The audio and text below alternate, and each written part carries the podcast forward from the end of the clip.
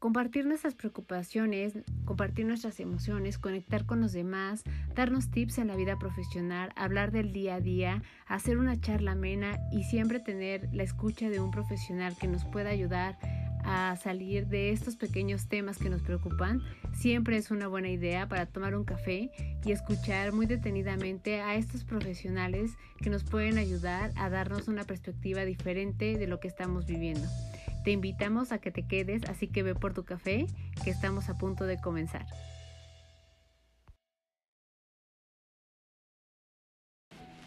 Hola a todos, bienvenidos a un episodio más de Pretextos para un Café. Muchas gracias por estar aquí. Buenos días, buenas tardes, buenas noches, si es que están en cualquiera de estas horas escuchándonos. Espero que tengan su bebida favorita justo en este momento, ya sea un café, un té, algo un poquito más fuerte, algo que los haga relajarse y darse el tiempo para tomar justo unos minutos y hablar de cualquier tema que podamos conversar, hacer eh, justamente discusión y tener nuestra propia opinión acerca de, de este.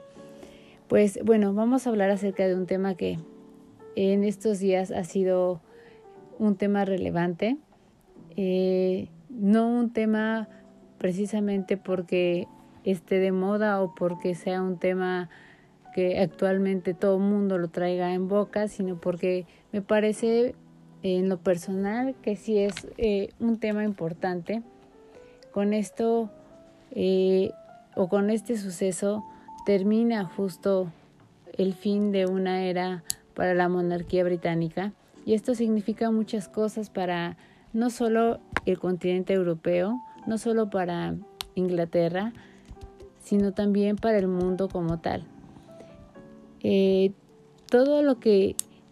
concierne y todo lo que llevó justo esta, eh, esta monarquía que duró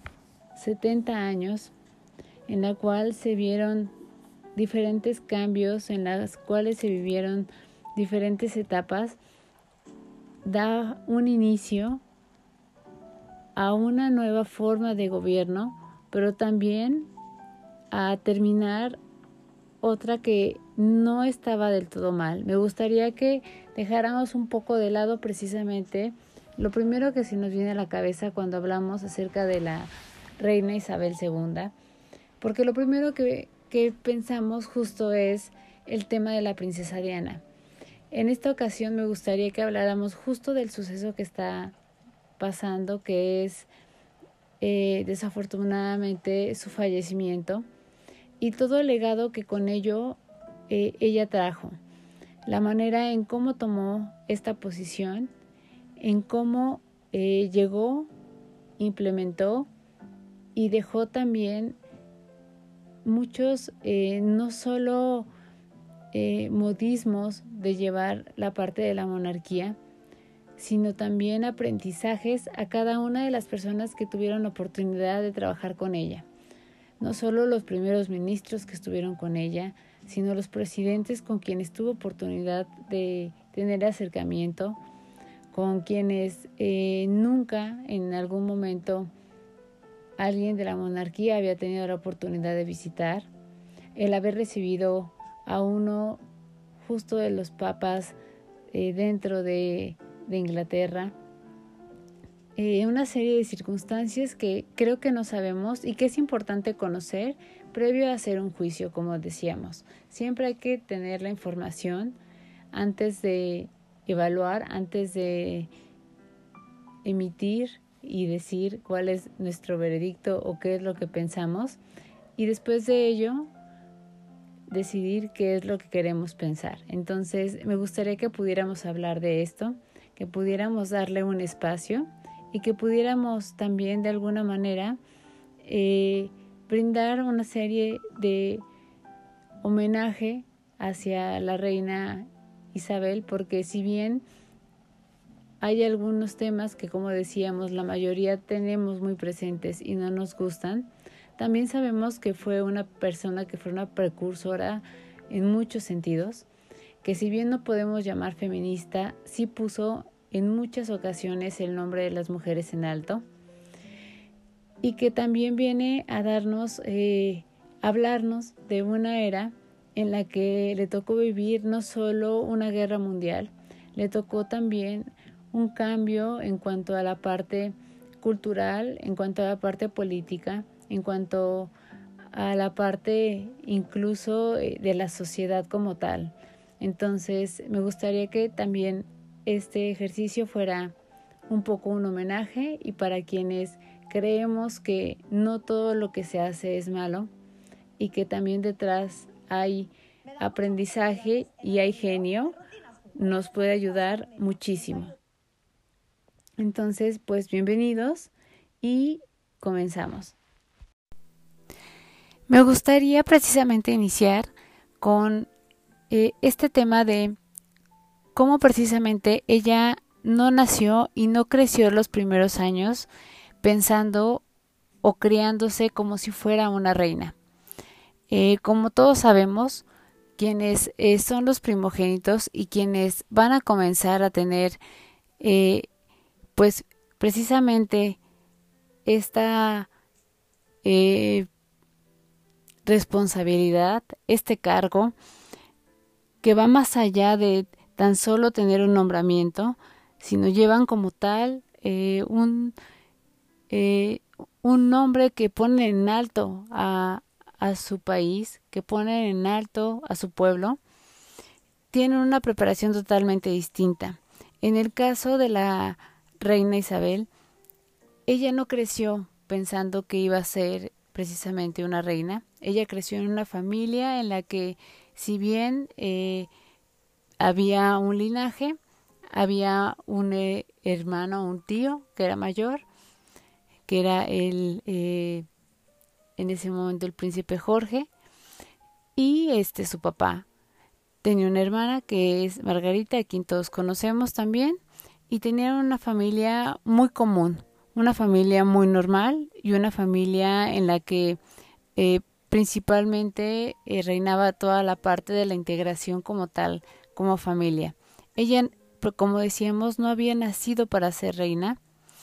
pero sin embargo murió como una de las monarcas más influyentes del Reino Unido. Esto me parece que es una frase muy importante. Este reino que casi por tres cuartos de siglo hizo que el mundo se transformara y que todo a su alrededor también cambiara. Fue un símbolo de, de unidad, de en buenos y malos momentos, que hay que reconocerlo, también fue muy, en muy malos momentos,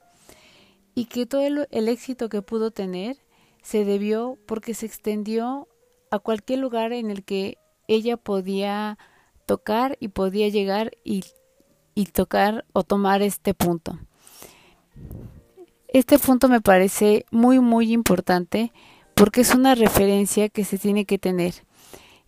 Ella todo el tiempo lo que buscó fue estabilidad y cumplir con su deber. Con cada una de las decisiones que fue tomando a lo largo de todos los, los años, conforme fue eh, adquiriendo este papel, fue asumiéndolo, fue conociéndolo de una manera mucho más eh, profunda, conforme fue eh, conociendo cada vez más cómo estaba integrado todo su parlamento. Eh, se comprometió cada vez más con el deber, y este fue uno de los principios que rigió cada una de las decisiones que ella tomaba. Entonces realmente se trataba de el servicio que ella daba y de su definición como tal a lo que era o para lo que ella eh, se dio cuenta que servía y que estaba hecha para la vida, para servir, para demostrar, para no solo representar a un pueblo, sino también para llevarlo más allá de eh, Inglaterra, sino también para representarlo como tal con todos los países con los que iba a tener contacto. Ella tomó muy en serio este papel y se preparó desde el primer momento en el que se enteró que podía ser precisamente reina, y lo siguió haciendo muchos años después. Vamos a ver algunos datos que fueron muy característicos, que creo que muy pocos sabemos, y que nos habla mucho de la preparación que ella tenía constantemente por el compromiso precisamente que tenía con este deber. Eh, una de las cosas que también me gustaría eh, poder mencionar es que eh, ella no se podía desconectar en ningún momento de este papel que tenía y de este cargo que tenía como reina. Los siete días de la semana, las veinticuatro horas del día, los trescientos sesenta y cinco días del año, era reina. Tenía que tomar decisiones, tenía que estar eh, atenta, tenía que estar dispuesta si algo sucedía y tenía que estar siempre de la mano con eh, el primer ministro. Y esto lo podemos ver muy bien justo también en el primer discurso que da previo a que su papá fallece, cuando justo le encarga y le pide que pueda ir a, eh, a dar eh, eh, justo o hacer una representación en, en lugar de, de que él fuera a las Islas Maldivas, me parece, y el, eh, precisamente el discurso que ella da representa totalmente lo que ella fue durante todo su reinado. A continuación se los voy a mostrar para que ustedes puedan escucharlo. I declare before you all, with my whole life, whether it be long or short, shall be devoted to your service and to the service of our great imperial family to which we all belong. Y si escuchamos este discurso nos damos cuenta que a pesar de que fue una de las líderes más jóvenes que ha tenido este mundo, y que en un mundo masculino aún así supo cómo levantar, supo cómo eh, llegar y cómo moverse dentro de una política en la que ella no se veía en desventaja, sino en la que tenía como muestras y como ejemplos justo a su abuelo eh, Jorge quinto, Eh, donde justo vio también eh, pues a su tío abdicar y cómo este al tomar una decisión como esta eh, puso a su papá en un lugar en el que eh, no solamente no estaba preparado para ello, sino tenía que afrontar ciertas dificultades personales, como lo sabemos y lo hemos visto en algunas películas y quienes lo hemos estudiado también conocemos acerca de ello. Era muy tímido y tenía también algunas dificultades para hablar. ¿Qué aprendió de ellos? Precisamente que lo que la gente busca es mostrar la vulnerabilidad que tiene no precisamente la monarquía, sino quien está representándola, que es, que es una persona como cualquiera Eh, más del pueblo y que puede tener también ciertos factores en los que tiene que trabajar, que puede tener también errores y que también como cualquiera de los eh, integrantes de este pueblo, que en este caso es Inglaterra, tiene que salir y trabajar por ello y que tiene que afinar estos detalles para que las cosas salgan bien y que para, para que pueda que, eh, llegar a una meta y tener de alguna manera un patrimonio y darle en este caso a su pueblo seguridad, que pueda darle estabilidad y que pueda darle un nombre y un lugar dentro de todos los demás países con los que está justamente trabajando y con quienes están compartiendo. Otro tema que me parece súper importante es que eh, me parece que esta nación no estaría tan unida sin la inteligencia que ella llevó a cabo. Si bien ella estuvo muy muy apegada a todo el tema de eh, llevar las reglas justo como se estaban y se habían eh, llevado a cabo durante muchos años, y trató de no eh, mover nada que no fuera y que no estuviera y pusiera en riesgo precisamente a toda la monarquía. También eh, jugó un papel muy importante su esposo, quien fue quien emitió ideas innovadoras para esto. Ella en un principio tal vez no fue algo que, que quisiera experimentar, pero sin embargo eh, dejó que algunas de ellas tomaran vida y eh, sucedieron cosas como este programa en el que eh, daban justamente eh, visibilidad al pueblo acerca de cómo era la vida de la monarquía en los años sesenta, de cómo se transmitió la primera toma de eh, precisamente de corona en, eh, en vivo por televisión, que también fue un evento que fue totalmente nuevo, no fue algo que, que se hubiera hecho antes, y que también con esto ella se dio cuenta que se necesitaba un tipo especial de coraje que no sea y que no fuera un coraje de una batalla, sino un coraje en el que pudieran eh, la gente saber que pudieran tener esta fuerza para poder verdaderamente ser honestos, trabajar e ir por aquello que ellos querían. También este fue un, uno de los temas de discurso que la reina usó eh, mediante eh, algún evento y que tuvo mucha fuerza porque habló directamente a los jóvenes, invitándolos precisamente a que tuvieran esta parte de participación hacia esto, hacia este eh, coraje interno que los hiciera sobresalir, que hiciera de su país un país que pudieran nombrar con orgullo y que en esta batalla no fuera solo eh, por parte de, de la monarquía, sino que fuera por parte de todo un país que estaba trabajando por sí mismo. También vamos a escuchar este fragmento que nos va a ayudar mucho a entender qué es de lo que está hablando precisamente la reina Isabel en estos momentos. Today we need a special kind of courage. Not the kind needed in battle, but a kind which makes us stand up for everything that we know is right, everything that is true and honest. The kind of courage that can withstand the subtle corruption of the cynics, so that we can show the world that we are not afraid of the future.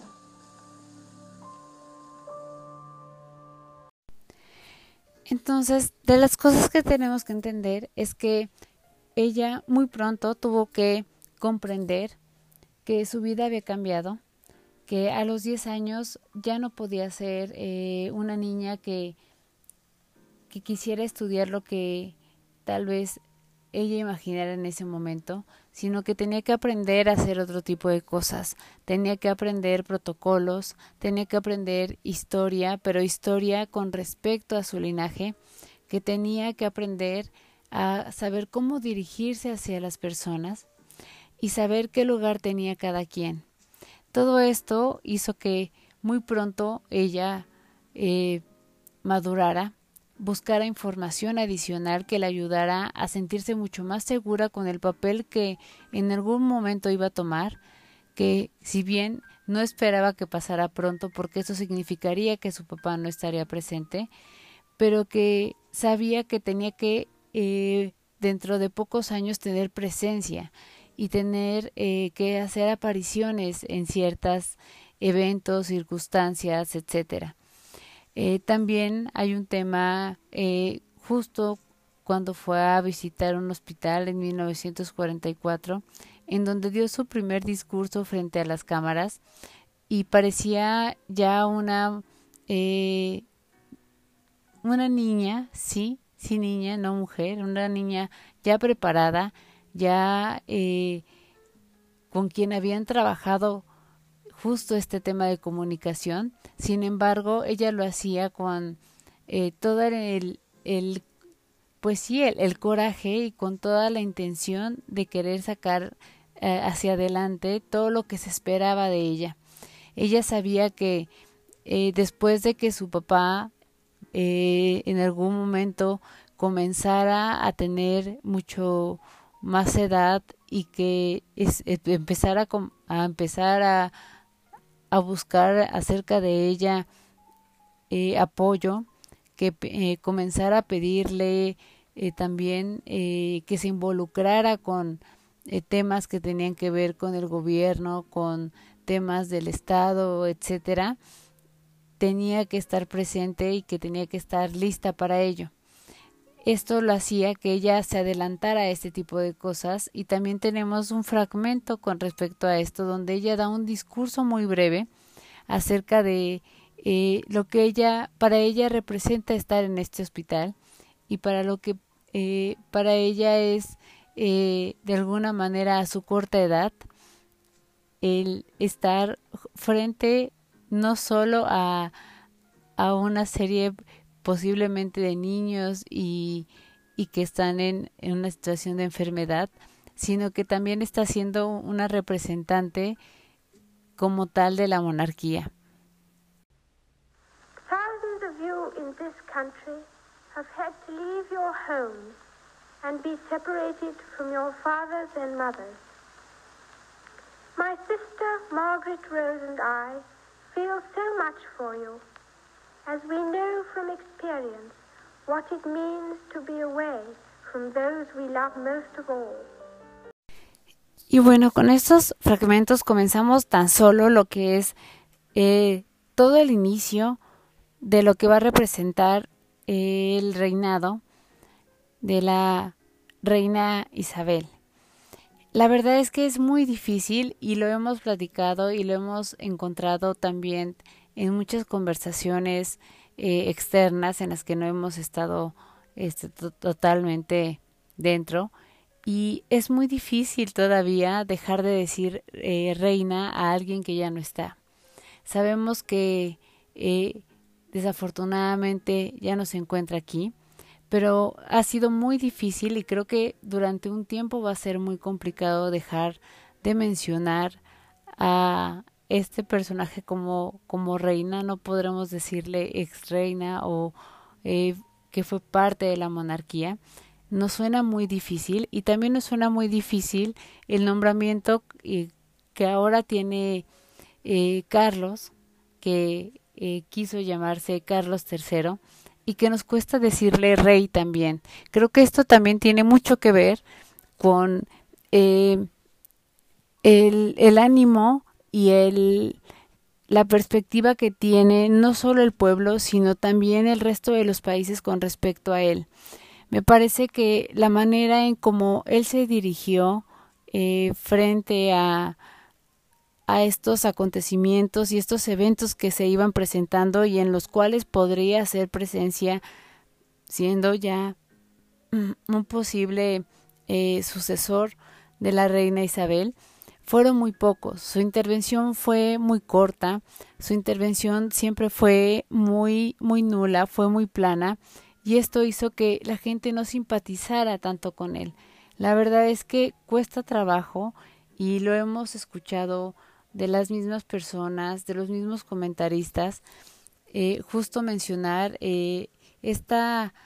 eh, dificultad que hay para poder hacer eh, un cambio primero tan rápido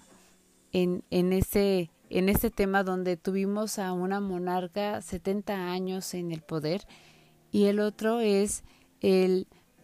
eh, poder verlo como eh, alguien que pueda realmente representar este poder que tenía su mamá, que eh, daba seguridad al pueblo, que podía ser eh, responsable y que podría tomar cualquier circunstancia que se presentara, cualquiera que, que fuera,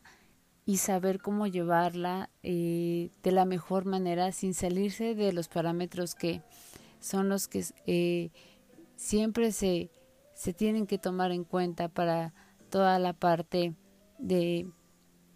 precisamente eh, eh, la monarquía. Y es muy difícil tener que hacerlo. La verdad es que esto ha sido un tema que, que creo que eh, para nosotros que nos ha tocado crecer eh, conociendo y teniendo siempre en mente solo a una persona como reina y viéndola crecer y viendo crecer también a su familia, nos es difícil de repente ver a otro personaje que es completamente distinto y que no solo eh, la parte que es distinta es porque tiene características que lo hacen eh, diferente, pero que también le ayudan a acercarse, como decíamos, a este ejercicio que es el que les toca, esta, eh, este representar a, a, esta, eh, a este poder, ¿no? A, a todo eh, este linaje que ellos eh, representan, sino tiene características que creemos eh, que le hacen falta, que creemos que eh, por ahí todavía tienen que trabajarse y que ha actuado con mucho eh, recelo, con mucho eh, berrinche, con eh, mucha eh, mucho apego a la parte de la familia, pero con un apego en el que no se vuelve independiente, sino en un apego en el que solicita de la familia para hacerse incluso de un nombre y de una personalidad, porque suena increíble. Si ustedes eh, pudieron ver y Eh, lo van a poder ver en, en los videos que vamos a poner en TikTok y en las redes, eh, están justo estas tres personalidades que están firmando justo el acta donde está Carlos aceptando y, y está eh, dando fe de que ahora es él el, el monarca eh, de esta eh, pues sí, de, de este linaje. Y vemos a un Carlos eh, cansado, con los hombros caídos, que sabemos que también puede ser por la edad, pero también sabemos que esta postura tiene mucho que ver con el no sentirte capaz, el eh, sentirte cabizbajo, el tener un poco la autoestima baja. Vemos también a una Camila junto a él, eh, no sabiendo qué esperar, no sabiendo tampoco cómo moverse, cómo tomar las riendas y cómo asegurarse y decir, eh, pues bueno, ahora nosotros somos los reyes. Y esta frase que conocemos todos y que se dice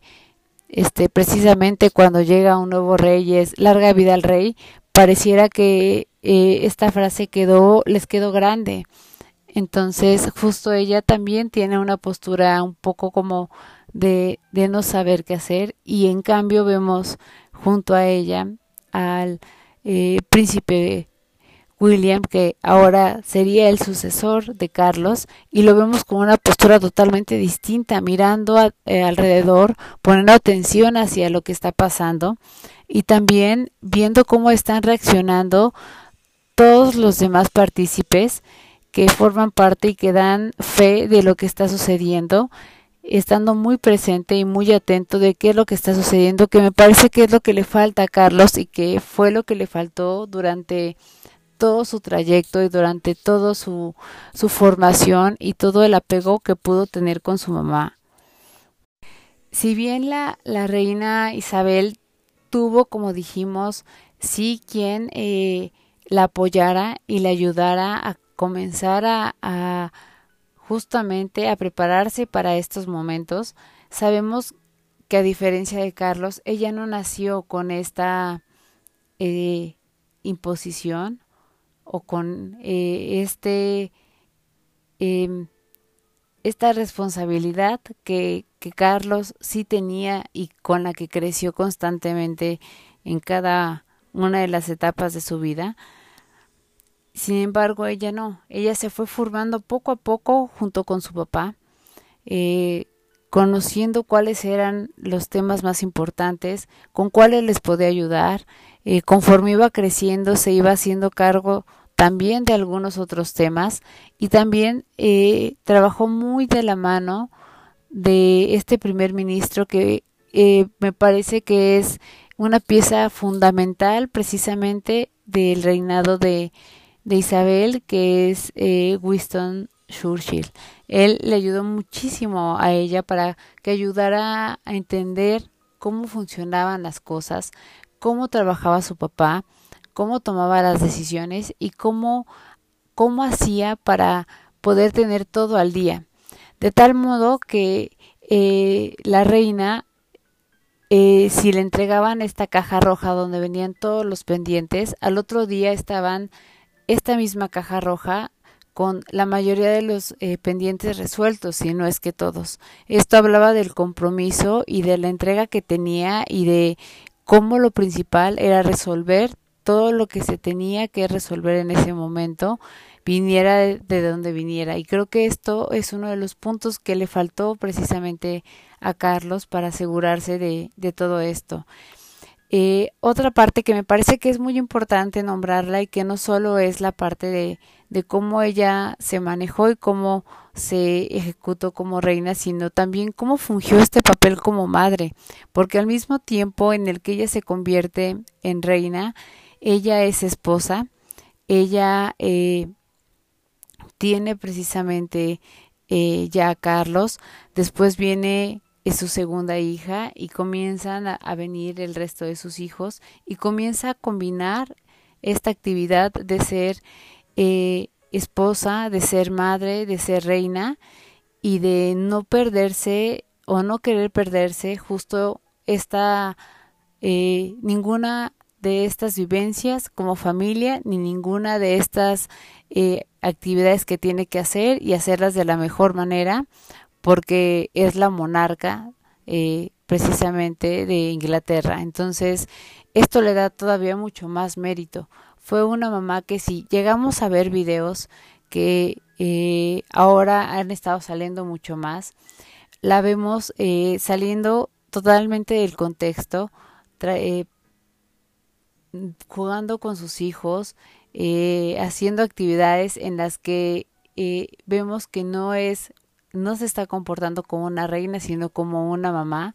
y es totalmente el lugar y el momento en el que se tiene que estar comportando así. Yo les recomiendo mucho un documental que les voy a poner aquí abajo en la liga, porque vienen eh, muchas imágenes que no hemos visto acerca de la reina, acerca de la familia. Vienen también muchos comentarios de los primeros ministros que tuvieron la oportunidad de trabajar con ella, como Tony Blair, que también sabemos que tuvo un punto muy importante y ya llegaremos a ese tema de la princesa Diana. Eh, vemos también a sus hijos hablar de ella,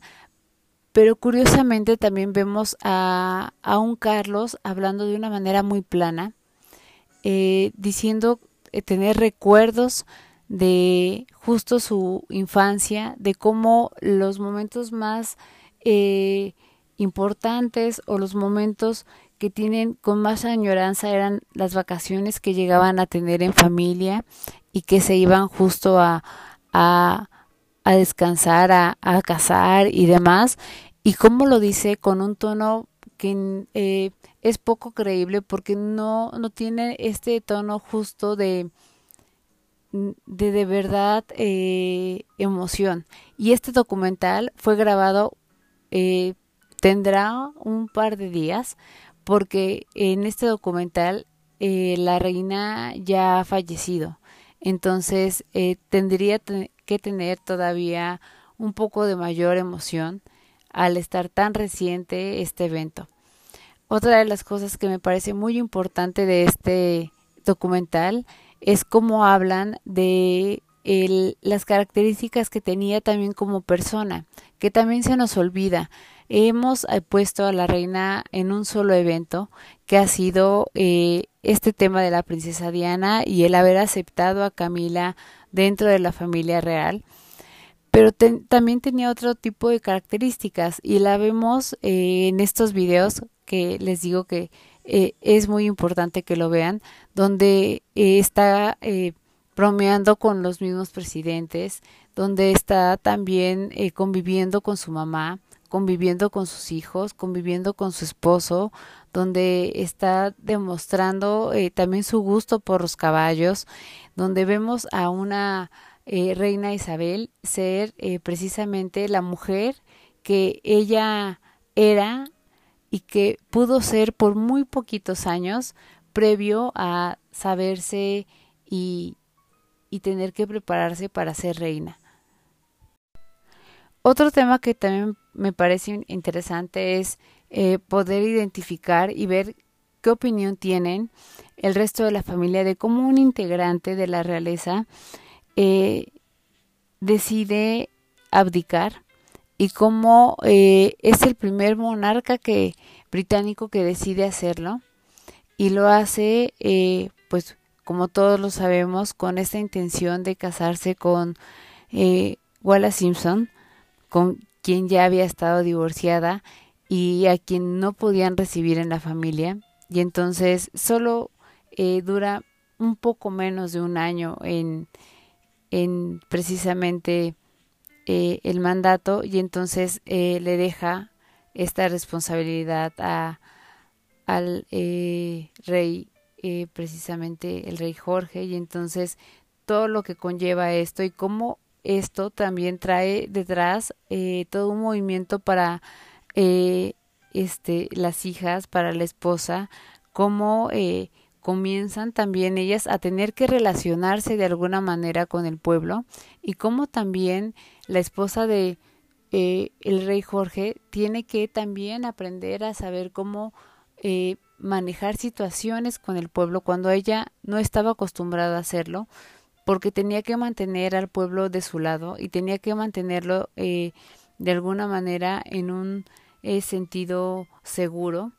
tenía que darles eh, de alguna manera, como decíamos, estabilidad, y tenía que demostrarle que no solo era el rey quien lo hacía, sino que era la familia quien estaba comprometida totalmente con ellos. Esto también me parece que es muy importante, y que es importante conocer acerca de la reina, que, que como decíamos, no todo es lo que hemos visto en la tele, ni lo último que nos enteramos, hay mucho más acerca de esto. Y vamos a ver también a, a una Isabel que eh, justo vio cómo eh, sus papás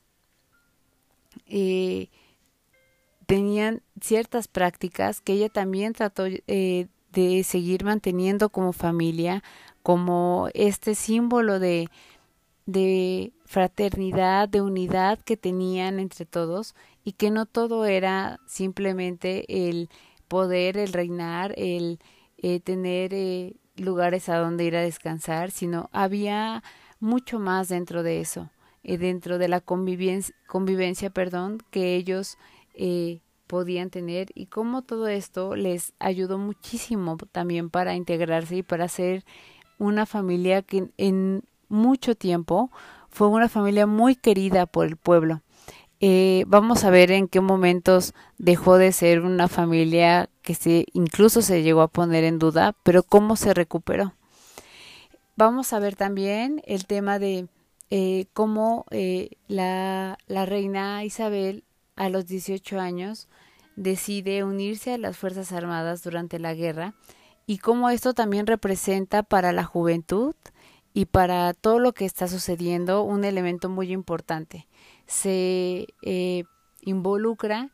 y se vuelve alguien más dentro del equipo de quienes están sufriendo todo esto que está sucediendo desafortunadamente por la época en la que se está viviendo, y cómo esta, eh, si bien no lo podemos ver como estrategia, sí lo podemos ver como una decisión que ayudó muchísimo a levantar la parte del reino en, en Inglaterra. Eh, también nos damos cuenta de cómo eh, se hace toda esta parte de eh, la procesión eh, real cuando eh, termina toda esta parte de la eh, de la guerra, y entonces eh, la la reina se casa, y entonces en, en todo el pueblo lo que lo que sucede en Inglaterra es eh, extremadamente eh, algo como de júbilo, porque pasan de justo estar en un momento de, de incertidumbre a poder celebrar algo que esperaba el pueblo. Y entonces cómo los reciben, cómo los esperan, cómo ellos también representan ante el pueblo una pareja que trabajando juntos pueden eh, funcionar muy bien, no solo como pareja, sino también como un equipo de trabajo que pueden ayudar al pueblo y que trabajan para el pueblo, que esto también les ayuda muchísimo. Algo que eh, a mí me llama mucho la atención es que siempre se dejó muy claro esta parte de, de que no eh, tenía que intervenir para nada, eh, precisamente, eh, pues bueno, Philip, el, esposo de, de, de la reina en temas que tuvieran que ver con, este, con el gobierno, y que tenía que respetar este papel que la reina tenía y que le costó muchísimo, porque al final, como mujer, como esposa y dentro del eh, todavía eh, la época que vivíamos, era complicado vivirlo así. Vemos cómo comienzan a nacer cada uno eh, de los hijos de, de Philip y de Isabel,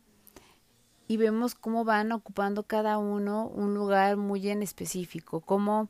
eh, Carlos le cuesta mucho más trabajo relacionarse, cómo es mucho más tímido, cómo hay que impulsarlo todavía más. Y algo que es muy conmovedor es ver cómo hay esta eh, primera, eh, de alguna manera, eh, como, eh,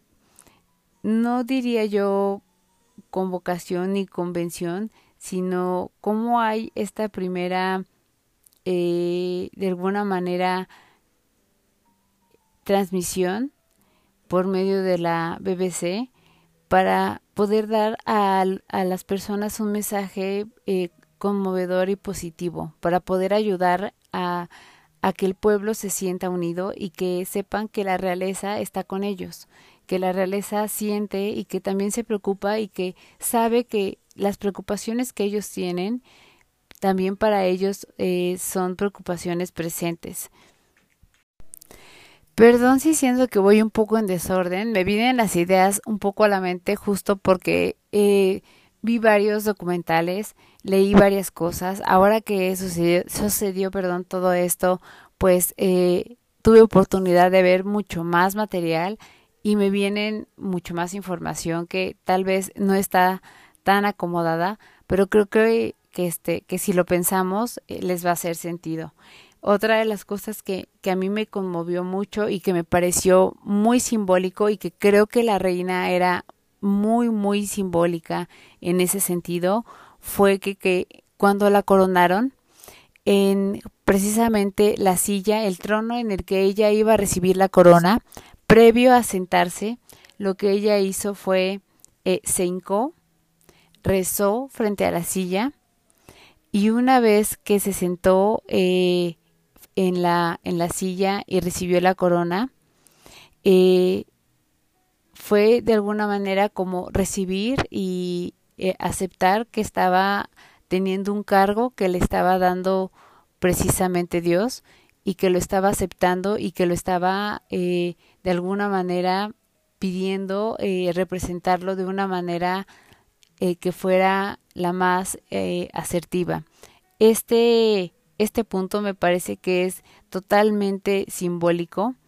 porque no solo eh, está haciendo un acto en el que de verdad quiere hacer su trabajo bien, sino estamos viendo a la jefa de Estado hacer y creer y poner toda la fe y todo el empeño para un pueblo, para el bien de un pueblo, no solo de ella, sino de un pueblo. Y esto me parece que es algo que muy pocas personas saben. Por ahí debe de estar el video, si lo encuentro también se los voy a poner aquí abajito, pero de verdad son temas que eh, es importante saber, porque podemos ver a la reina Isabel de una manera muy distinta a como hemos acostumbrado verla y a como nos hemos acostumbrado también nombrarla. Otra cosa que me parece también que, que es muy importante es que eh, todas las escenas que hay detrás de cuando eh, ella toma eh, este justo el poder, tiene la corona y demás,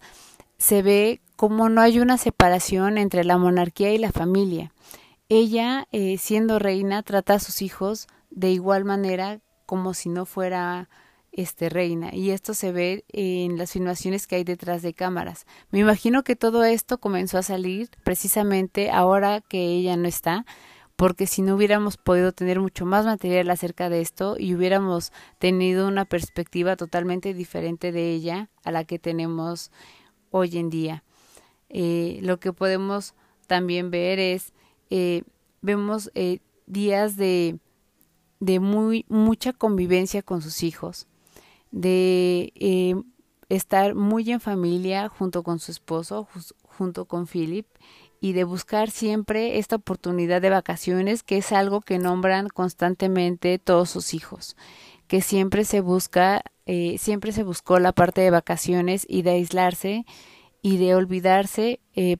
por parte de ella de las obligaciones que tenía, que si bien en algunos momentos no era tan eh, eh, eh, evidente o no se daba tanto como ellos querían, sí notaban que ella eh, precisamente lo, lo buscaba, ¿no? La, la intención era esta. Ella tenía eh, de alguna manera una manera de, de relacionarse con sus hijos de una forma muy distinta, en la que la mayoría dijeron que se sentían muy afortunados de la mamá que tenían, porque no la veían como una reina. Le veían como una mamá que fungía un papel que era muy importante para justo el país, para el Estado, para eh, la monarquía, y que trabajaba con personas tan importantes como ella. Entonces, esto me parece también algo muy, muy bonito por parte de sus hijos. Otra cosa que también es importante es eh, que tenían justo, eh, y esto fue un tema que hablaron los primeros ministros, que todas las reuniones que tenían con eh, la reina eran reuniones muy singulares, eran reuniones en donde eh, no solo eh, se revisaba y se veían los temas, sino en realidad eh, había una relación muy, muy íntima, en donde parecía un confesionario, en donde parecía que ibas al psicólogo o que ibas este, con el padre, porque tenías que hablar las cosas tal cual eran, tal cual tú las habías hecho y tal cual tú esperabas o creías que iban a pasar. Entonces no pasaba nada, no había juicios, no había regaños, había justo estas preguntas de qué vamos a hacer, cómo lo vamos a lograr, a quién tenemos como aliados, qué es lo que esperamos que vaya a suceder, y esto aminoraba muchísimo la atención de cómo trabajaban todos los primeros ministros con la reina. Y bueno, creo que, que estamos tardando eh, demasiado, pero hay tantas cosas que se pueden decir con una persona con tantos años, con tanta experiencia, que aprendió tanto en el camino, que aprendió eh, de buena, eh, a lo mejor forma, de mala forma, con errores, con muchos aciertos, con personajes muy importantes, y me gustaría agregar solo algunas cosas más, como lo importante que era para ella reconocer a la gente. A ella le gustaba mucho que la gente que trabajaba con ella o la gente que en algún momento tuvo algún proyecto con ella fuera reconocida. Y entre los números que eh, yo pude encontrar fue eh, que dio o daba más o menos al año mil eh, eh, diplomas o, o daba eh, mil eh, cargos diplomáticos al año. Eh, otro eh, punto que también me pareció que fue importante es que durante todo su reinado dio un promedio de cuatrocientos mil honores y premios a personas diferentes, lo que habla de ceremonias, de discursos, de personas con las que tenías que tenía que interactuar, y que no solo era dar un premio ya, sino tenía que hablar precisamente con ellos y hablar de esto que, que se les estaba reconociendo. Eh, como estamos hablando también de las cosas buenas, también tenemos que hablar acerca de las cosas que no precisamente fueron las mejores, y que fueron eh, años en los que la reina la pasó muy mal. Una fue precisamente, eh, pues bueno, en los divorcios que tuvieron sus hijos, eh, no solo el divorcio de Diana y Carlos, sino también los divorcios que tuvieron eh, el resto de sus hijos, y cómo los, los tuvieron que llevar y de alguna manera eh, no aminorarlos, pero tampoco engrandecerlos y y tampoco ponerlos este, de una manera en la que estuvieran totalmente en el ojo de, del pueblo, pero sin embargo pues eh, tenían que pasar. También cuando se quemó este precisamente eh, este el castillo de Windsor, donde eh, pues sabemos que se perdió muchísimo cuando entró también esta persona que eh, fue directamente al cuarto de la reina y pidió algunas cosas, ¿no? que, que necesitaba y que sabíamos que estaba pasando por momentos eh, importantes, difíciles, y que a pesar de esto ella siempre siguió adelante, ¿no? Eh, no, no hubo un momento en el que ella decidiera ya no continuar o que decidiera poner más seguridad. Ella sabía que era parte del papel que le tocaba desempeñar y que eh, pues de alguna manera tenía que hacerlo. Incluso en un discurso ya más grande, cuando pasan estos eventos, ella habla de este primer discurso que, que dio previo a que su papá falleciera, cuando fue en representación a su nombre, y justo repite la última parte del discurso y dice: no me arrepiento de una sola palabra de, la, de las que dije. Y ese discurso, bueno, que aquí lo pusimos en inglés, pero en español lo que dice es que ella va a tomar el papel que le corresponde y que lo va a llevar a cabo hasta el último día de su vida, y tal cual así fue. Eh, si ustedes vieron en alguno de los videos Este, que subimos a las redes sociales y en TikTok,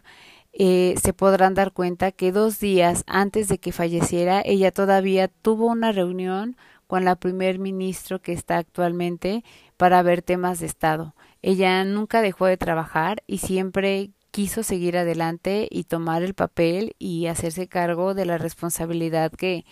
que ella adquirió al, pues, eh, su tío eh, abdicar, pasar su papá a tomar esta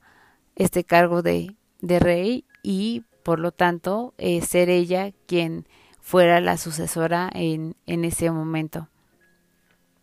Otra de las cosas que también me parece que fue muy importante y que lo tenemos que decir porque es el tema de Diana y que sé que muchos lo están esperando, es que si bien sabemos todo lo que ha pasado y todos los documentales que hay, eh, sabemos también cómo fue la interacción de Tony Blair con, con eh, la reina. Tony Blair, que en ese momento fue su primer ministro, y en voz de él, en este documental que les estoy comentando, eh, justo él dice, eran momentos muy difíciles porque la reina tenía que hacer lo que ella eh, sabía que debía de hacer, pero también tenía que hacer lo que quería hacer por sus nietos y por su hijo. Entonces, este balance era muy difícil para ella. Para ella, la demostración de una emoción era muy, muy, sí, muy difícil. Era eh, bastante complicado que ella lo demostrara, y más si se trataba de un tema personal. Entonces, esta lucha entre lo que ella creía y entre lo que ella sabía que era necesario, le costó mucho trabajo, y en palabras de Tony Blair lo dice. Eh, las, pala- las pláticas que tuvimos, l- las respuestas que ella me dio, los argumentos que ella puso, tenían validez. El tema era cómo hacíamos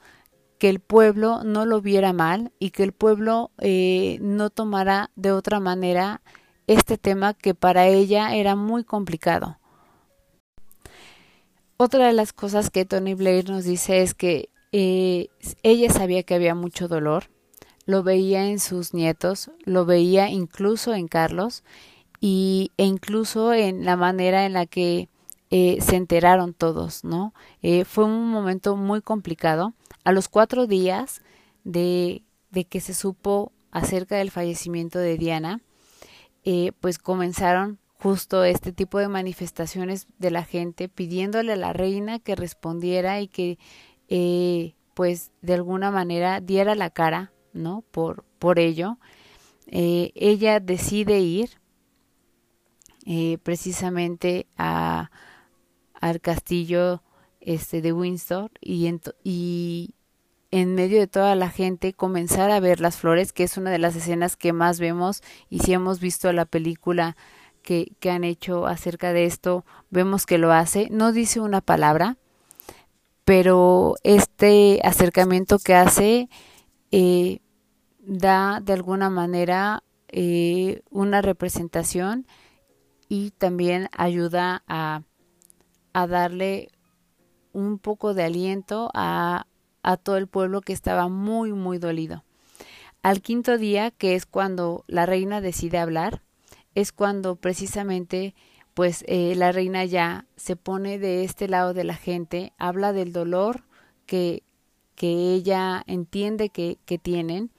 y de cómo eh, pues va a ser precisamente eh, este funeral, de cómo ella va a rendirle el homenaje que, que se merece por ser la madre de sus nietos y cómo eh, al darse este funeral eh, hay un tema que también me parece súper importante y que no se ha dicho y que no se ve y que estoy segura que en ese video lo van a encontrar. Cuando pasa la carroza con la caja de Diana, eh, la reina hace una reverencia, no hace solo una inclinación, como tal hace una reverencia hacia la carroza, hacia Diana que va pasando. Y esto habla mucho de la reina. Son actos que son muy pequeños, que son muy simbólicos, que no necesita eh, la reina que alguien más los vea y que ella los hace por el respeto que tiene y por eh, los valores, por eh, la manera en que ella creció y por la, la forma en la que ella sabe que estaba sufriendo su familia. Entonces, eh, me parece muy, muy simbólico. Sé que tal vez quienes este, puedan estar escuchando el podcast puedan decir que no es así. Les voy a poner el video abajo para que lo puedan ver. Y de verdad, vi mucho material que les puede ayudar muchísimo a darse cuenta que esto fue así. Y que sí eh, hubieron actos que fueron muy distintos a los que nosotros conocemos o creemos que fueron de esta manera.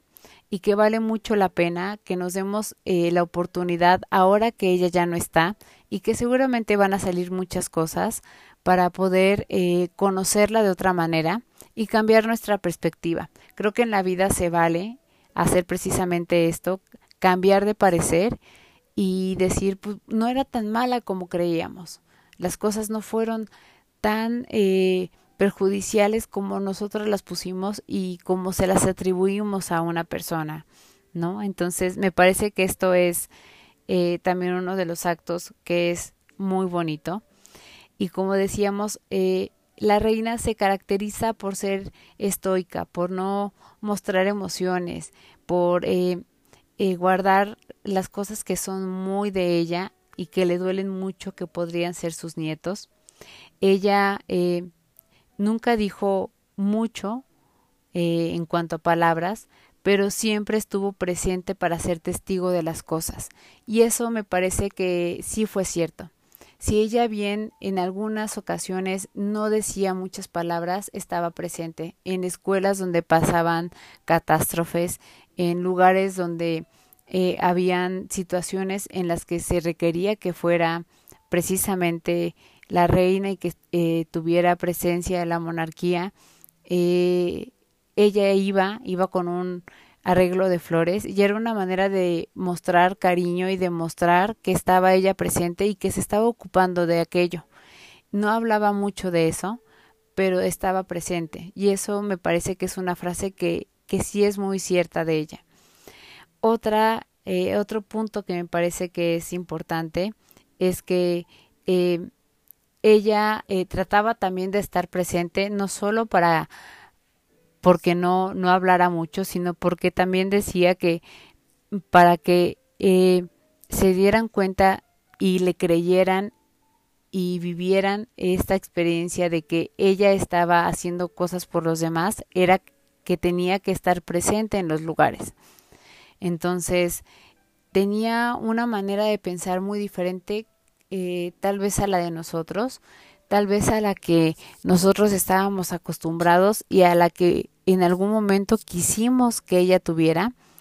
pero sin embargo eh, sí la tuvo y la tuvo de una manera en la que en momentos cruciales eh, lo representó. No quiero ponerla totalmente como una santa, pero sí que tuvo puntos muy buenos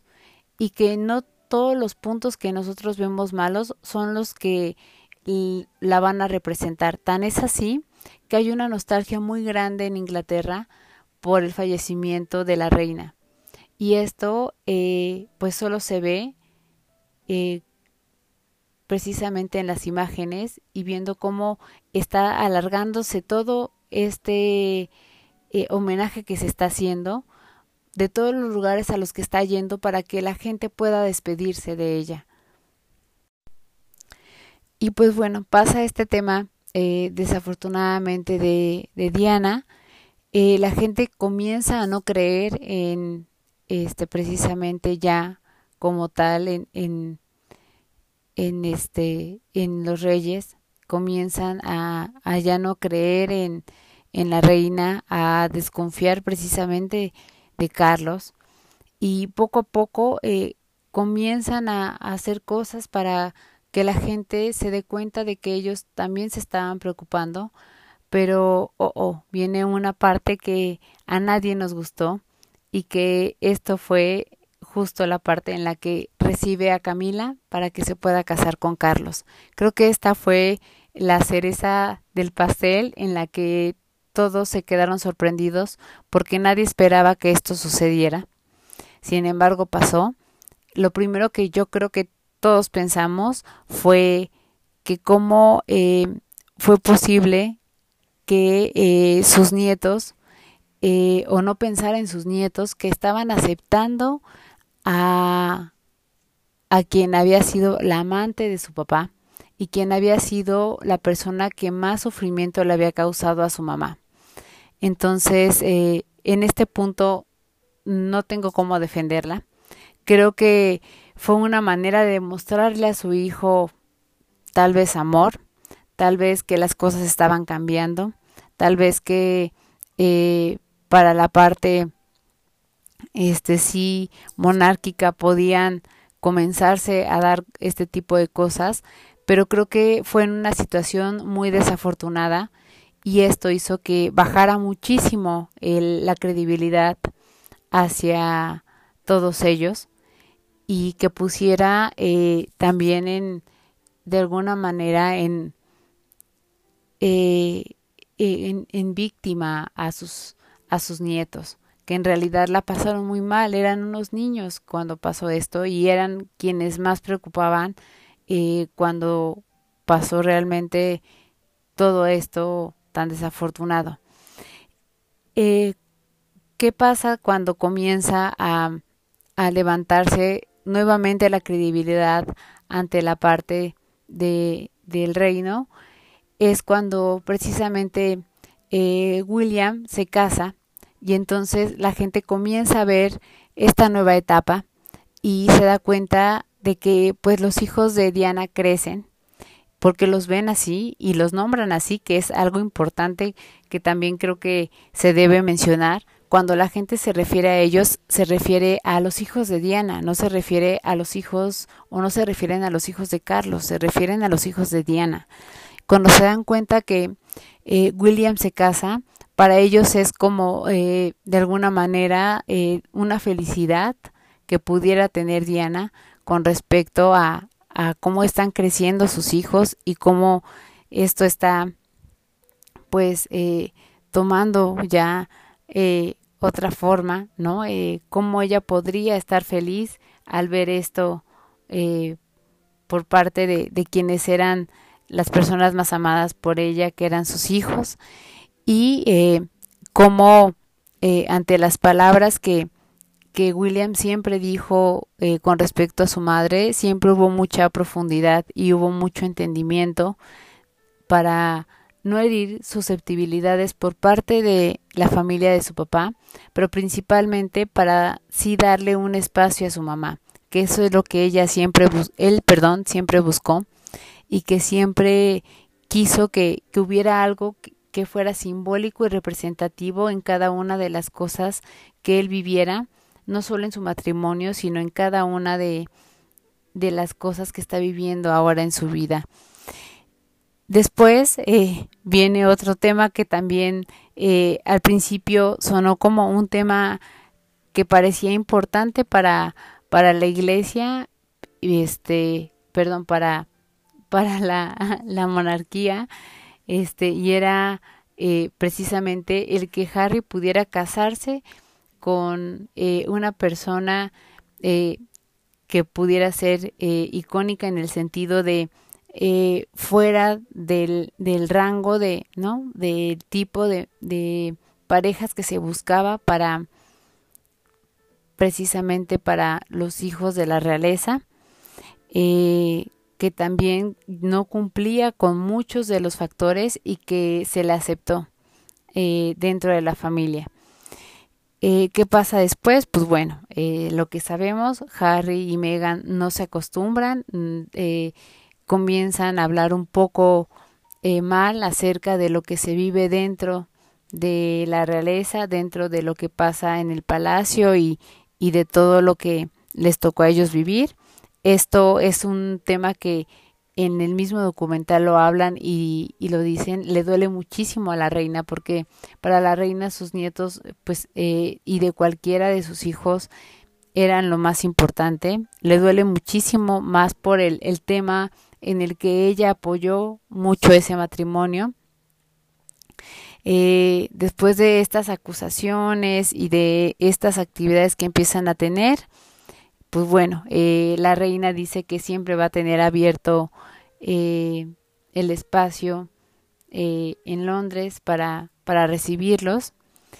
Y, y viene esta parte también que es dolorosa para la reina, que es la muerte de su esposo. Parece que comienzan a llegar eh, eventos en los que ella comienza a tener eh, de alguna manera, eh, pues sí, momentos en los que no se siente eh, precisamente eh, que la vida sea así, sino que sí duele y que tal vez incluso aunque se puedan entender, no se puede parar ese dolor. Y tenemos esta imagen, si ustedes se acuerdan y si vieron justo el funeral eh, cuando se llevó a cabo, de cómo estábamos todavía en época de pandemia y cómo eh, hubieron pocos invitados y todos estaban separados, pero cómo ella estaba en un rincón y estaba totalmente sola, estaba en una posición eh, que generalmente ella no toma cuando está sentada y estaba eh, triste, estaba devastada. Eh, su compañero de vida, su, eh, pues sí, con quien creció, con quien creó también esta parte de, de su linaje, ya no estaba. Y esto le dolía muchísimo. Esa imagen que también tenemos acerca de ella nos habla muchísimo de, de cómo este dolor para ella fue muy grande y cómo pues después de cierto tiempo volvió a aparecer y volvió a hacerlo pues de la mejor manera y con, con muchas ganas para poder Eh, seguir adelante y continuar nuevamente con este papel que le tocaba cumplir y que nunca dejó de hacerlo. Y ahora sí, para cerrar, porque sé que, que ya es demasiado, eh, eh, me gustaría solo agregar que hasta el último momento la reina siguió eh, aprendiendo, como yo les mencionaba, siguió tratando de estar a la vanguardia, tratando de eh, hacer las cosas de una manera en la que eh, pues eh, la gente estaba acostumbrándose a hacerla. Y hay varias imágenes de videollamadas que también yo no había tenido oportunidad de ver y creo que también han empezado a salir por, por este tema de que ella ya no está. Y son eh, videollamadas muy eh, eh, chistosas, son videollamadas eh, en las que se le ve a ella con un semblante totalmente distinto. Vemos a una reina Isabel eh, muy distinta a la que vemos cuando va hacia un evento o va a misa. Eh, vemos a una reina Isabel completamente distinta. Esto me parece que, que es de admirarse, una persona que sigue aprendiendo y que todo el tiempo siguió tratando de estar eh, a la vanguardia. Me parece que es algo que es de admirarse. Y para estos setenta años que cumplió eh, la reina y que le hicieron este homenaje, me encantó justo la parte del video que hizo con Paddington, que sí se los voy a poner abajo porque tiene que estar, lo tienen que ver. Este, me parece que fue un acto muy tierno, fue un acto muy de ella, fue un acto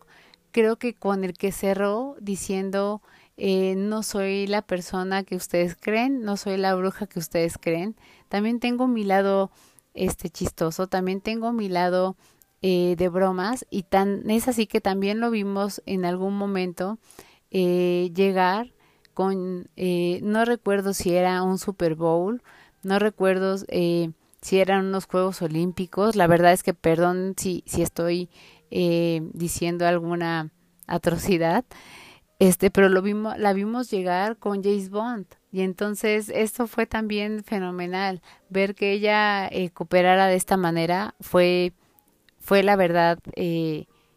eh, muy, muy lindo, y nos mostró una parte de ella que no conocíamos. Y pues bueno, lo último que yo puedo decir Este, acerca de esto y de la oportunidad que me di, porque al igual que muchos de ustedes y que eh, tal vez no muchos, pero que la mayoría tenía una idea eh, mucho más enfocada a lo que pasó con Diana, mucho más enfocada a lo que pasó precisamente con eh, Camila, y que estaba mucho más ligada a procesos muy estrictos, a Eh, cero sentimentalismos, a muy pocas demostraciones de cariño, de respeto eh, hacia quienes no fueran su familia. Cuando comencé a investigar y a ver imágenes y a darme cuenta y, eh, que había, que justo los primeros ministros, que justo personas que trabajaron con ella en otro tipo de actividades, Eh, nombraban y ponían estos ejemplos y tenían con qué poner estos ejemplos de cómo no, no es como nosotros lo pensábamos, me di cuenta de que eh, es una persona, fue una persona distinta y me gustaría que así la recordáramos. Ya no está y siempre decimos que tendemos a, a decir que las personas que ya no están son personas buenas, pero creo que en esta ocasión sí vale la pena eh, darnos esta oportunidad. Espero que no haya sido muy largo este podcast y que se hayan dado la oportunidad de escucharlo y, y de tener esta duda de decir, a ver, déjame averiguar y déjame ver si sí es cierto. Y de recordarla de esta manera. Eh, y por lo menos lo que sí podemos admirar es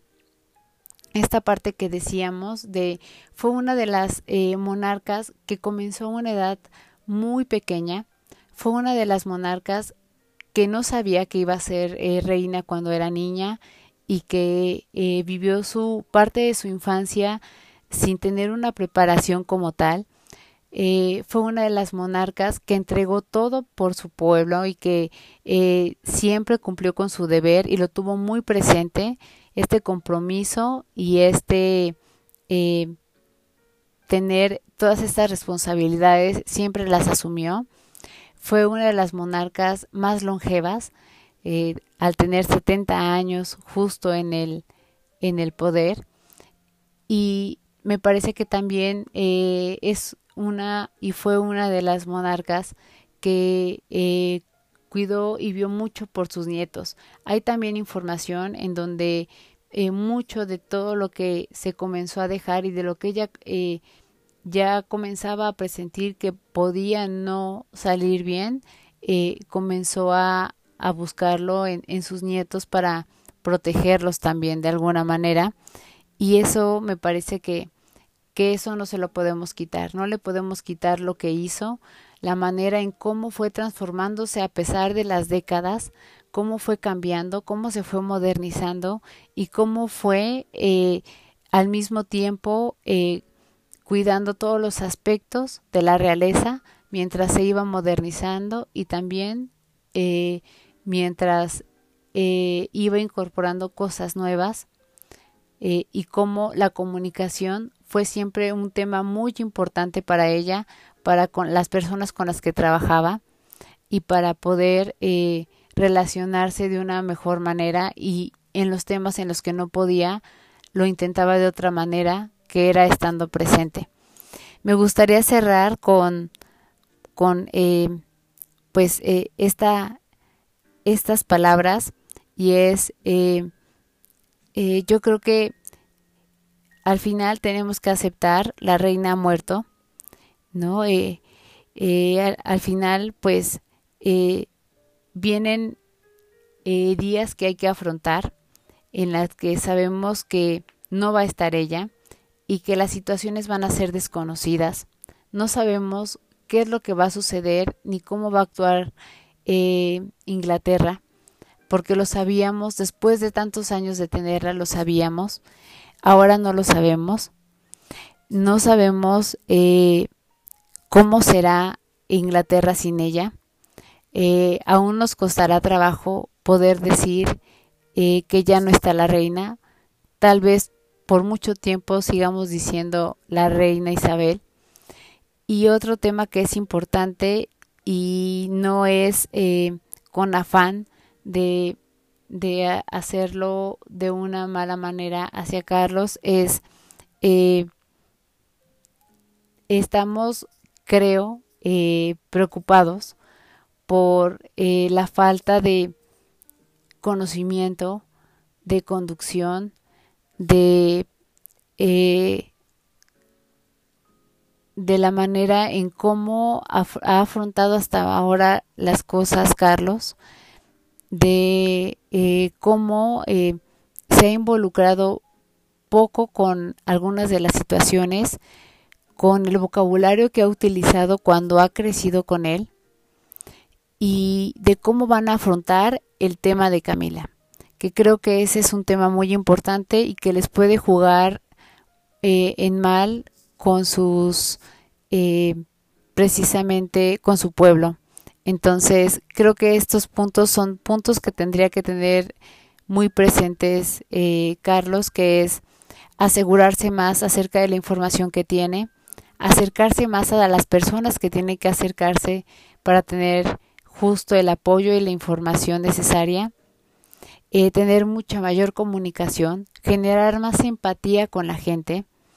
eh, no ser eh, tal vez tan explosivo o tan caprichoso. Eh, por ahí decían que podía ser un tema de eh, T O C. Yo no creo que sea un tema de T O C. Las personas que tienen este problema no actúan así.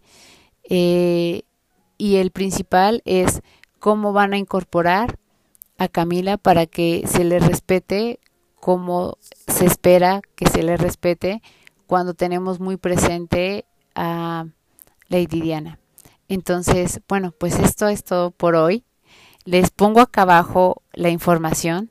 Muchas gracias por escucharme. Fue un podcast muy largo, creo que de los más largos que hemos tenido. Muchas gracias. Este, lo hice a altas horas de la noche, son las tres y media de la mañana. Entonces, espero que me tengan paciencia si por ahí se me fueron algunas palabras o ya me escucharon un poco dormida. Pero lo hice con mucho cariño y con toda la intención de, como siempre, tener un pretexto para tomar café, generar diálogo y que ustedes tengan su propia opinión. Muchas gracias y nos vemos a la próxima. Gracias por acompañarnos en un episodio más de Pretextos para un Café. Te esperamos con más dudas, curiosidades y ganas de aprender, con el pretexto de tomar un café, hablar de cualquier tema y poder cubrir estas curiosidades que traen muchos tips, que traen mucha sabiduría y que nos ayudan a alimentar cada día nuestra vida profesional, nuestro desarrollo personal por medio de profesionales. Te esperamos en el siguiente episodio y gracias por haber estado con nosotros.